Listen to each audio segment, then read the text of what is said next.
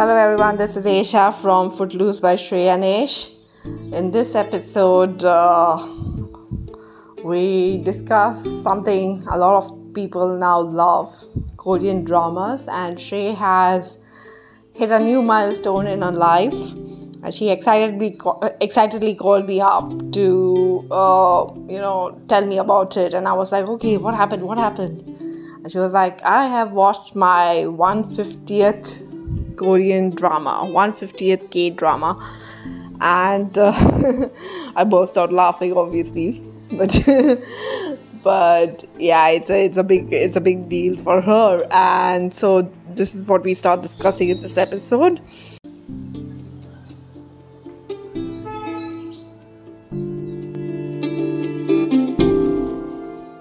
Hi, Shrey. Ish. A new milestone. Actually, it's, it's more like 145 because I think five of those are movies. But I just slot Oh, them into the same okay. thing. But yes, yes, 150 Korean um, entertainment. You could put it in that category, and it is a huge milestone for me or for anybody. I would feel because um, Over how many how many years or months? I mean, how how long did it take you to I think it took me. I started in 2019. I think 2019 or 2018 was it? Yeah, 2019. I started in 2019, Okay. so two years. So how did you get into this whole K drama thing? Like, where did you learn about it? And It's was it like something on. Netflix that you randomly picked up or something? What, yes, what is it yes. Actually, it was. It's interesting because uh, in 2019 I was going through probably what was the most challenging and the most heartbreaking times of my life with uh, with uh, Kishmish's illness and his uh, his? Kishmish, uh, your dog. Yes yes my dog of 15 years. So he was like he was like my, he was my child. So i mean he, he's the one who actually made me a mother in in the real sense of the term. Yeah. i don't i don't have any human babies. But uh, if i were to say that uh, whatever motherly um, aspects of me came out it all happened because of him. So when i when i actually lost him it was uh, it was like losing a part of my soul and uh, it's like it leaves a big gaping hole in your heart somewhere and that never really fills up and it's it's really really hard to deal with. So uh, i was having a very tough time that year and uh, on top of that uh, you know with my i was uh, going through uh, severe chronic pain issues as well. My my headache issues which have plagued me for many years of my life. But anyway so all of that came together and i was in a very bad place. And um, i just remember going I was, I was just flicking through netflix and i came across this uh, this series called uh, Empress Ki it's a mythological it's not myth it's not mythological sorry it's a historical uh, drama it's a korean historical drama and i knew nothing about the only thing i knew about korea at that time that it's like a tiny little country in asia that's literally Mm, all i mm. knew i did Tiny little rich country. That is the South. I did not even know that it was that rich at that point of time. I just knew that it was a tiny little country, you know, uh, that comes up in conversation sometimes once in a year, maybe, but nothing. Oh, did you didn't you watch like a soccer World Cup or something like the Japan Korea Soccer World Cup? I'm not into. I'm not into Okay. soccer. I'm not into soccer. Okay. So yeah. Okay. So so I, I I turned it on and I I just something told me to just start playing it, and I started playing the the drama, and I was like, I was just taken with it. Within within a couple Mm. of episodes, I was just completely taken with the with the uh, with the quality of the acting, the quality of the Mm. the detail, and the language. The language was just something uh, I don't know. There is no way to explain it, but it just completely captivated me. I don't know why. I, I will not be able the, to even. the, the Korean language. Yes, I will not be able to give you an explanation as to why that happened because I myself don't know. But I just kept watching, and then before I knew it, I finished all the 50 odd episodes in that series, and I was just like flat out after I finished. I was like, what just hit me? The music was just brilliant. I just loved the music, the acting, the the dialogue, the the storyline, everything, everything. So that got me interested in in Korean TV, and then I flicked to Netflix and I realized, wow, there's a there's many more Korean, um, you know, TV series out there. And I started watching more and more, trying to understand the nuances of the language bit by bit by bit. so i'm generally a language person i've, I've always been into languages i love learning the different nuances of different languages the similarities the differences etc linguistics as well Okay. so Okay.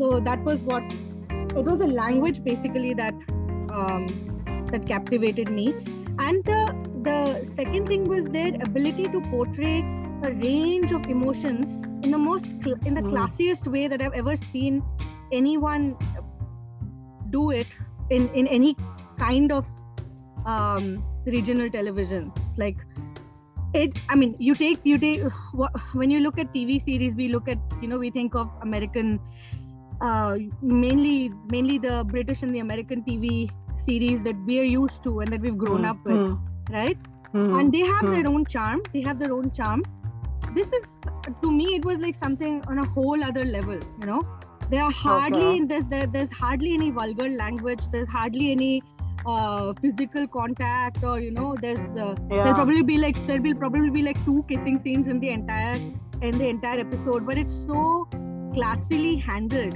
it's done so well yeah. that you can actually feel the depth of the emotion that they are attempting to portray there and i've only seen it get better with time because i've been watching i've watched a lot of them.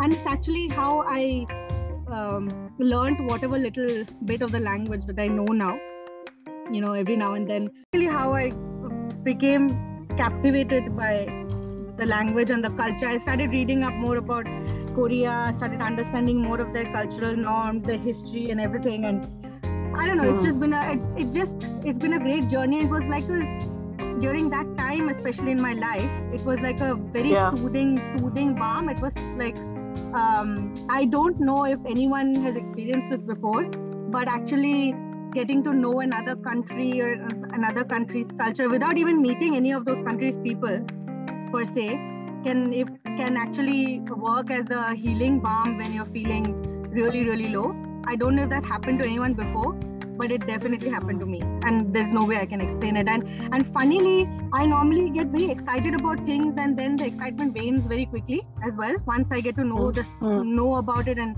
learn about it and then it's gone right but Yeah. this has been like a constant with me for two years now nothing has lasted this long for me other than my marriage with sushil to be very honest. So I think it's like does it extend into your other uh, like aspects of life? Like you collect say Korean music or Korean memo- yes. oh my god. No no not i mean I have, i've not had a chance to collect korean memorabilia because i'm in a country where there's a not too many people to start with and b not Mm. a, a fewer uh, you know a much smaller korean population to be to you know Mm. Uh, Hmm. as well. And and i'm in a very um I, i'm not in the city. I'm like i live uh, like an Yeah. hour hours drive away from the city. So the only korean person i know is the is a family owned um, uh, you know the dollar store that runs the they, they own they run the dollar store in the in the village here. So they're the, they're the only ones I know, and every now and then, once in six months, I'll pop in and I say, "Annyeonghaseyo,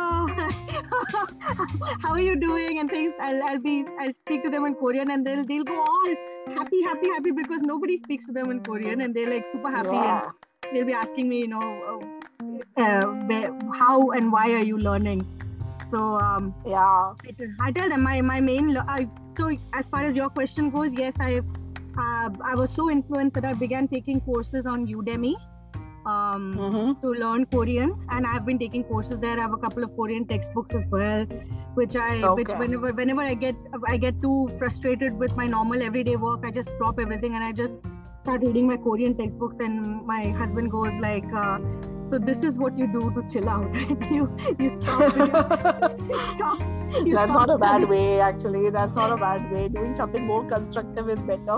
Yeah, I mean, I mean, I, I actually use that to, you know, uh, unwind myself, and he he can't believe it. Sometimes like, you stop studying your your normal everyday research work uh, studies, you stop, and then you unwind by studying something else. How does that even work? You know, like most uh, most people would unwind like watching binge watching K dramas on Netflix. which also I do, like which but that's become a part of my life now. That's become an um, that's become an uh, unbreakable part of my life now, so I won't even go there. But yes, I do have a. So you should you should you should actually you should actually like put up a paper on K I, I have, dramas I have things like enough papers to write now. I, I cannot op- I cannot do any more papers.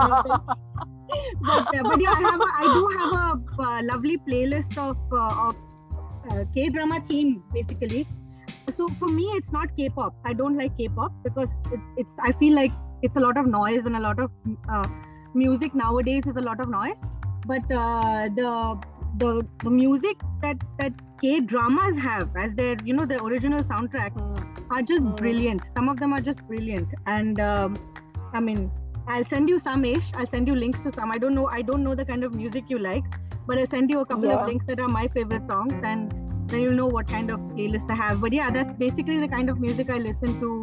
You know, when I'm working, it plays in the background, and So is it is it is it like different from the kind of music you the cab music in Singapore that we listen to when you're like riding around cabs in Singapore? They used to play all that. Is it like different from that? Or yeah, very, very much so. Very much so.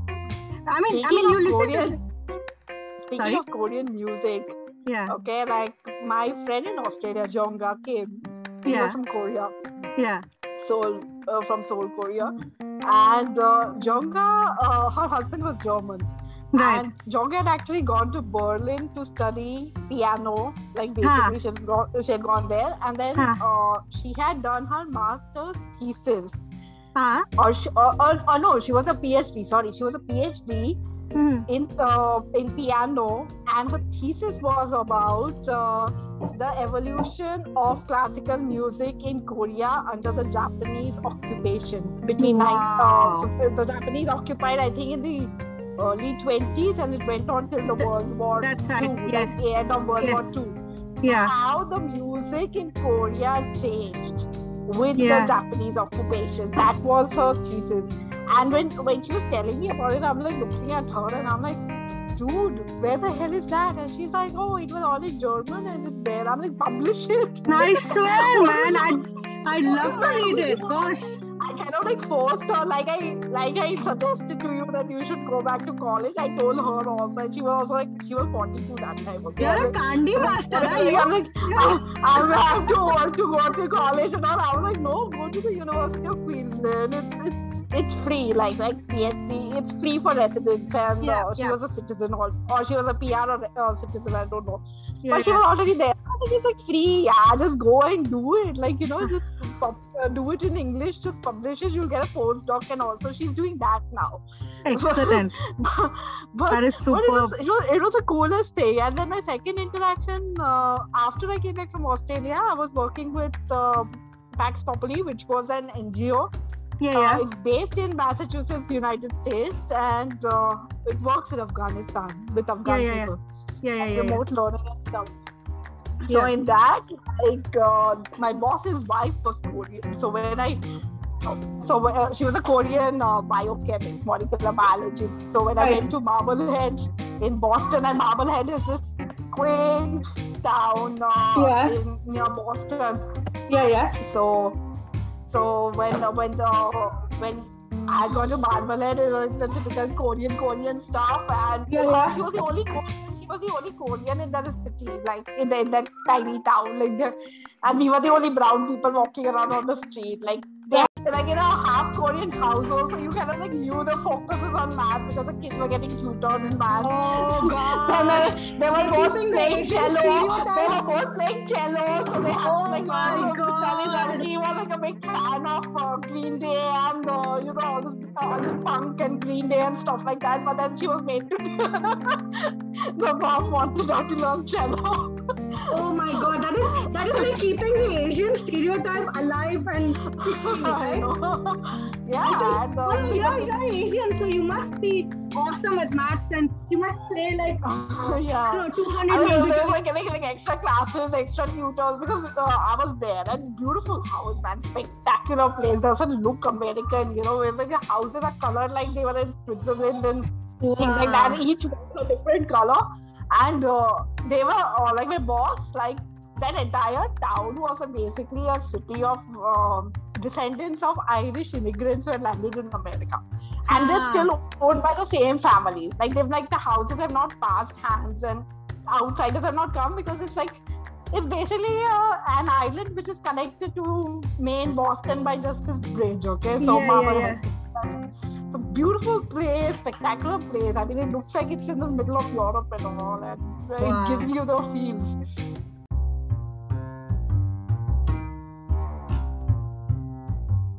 And uh, with that, we wrap up this penultimate episode of Footloose for this season. And uh, it has uh, it has been a great great experience. Thank you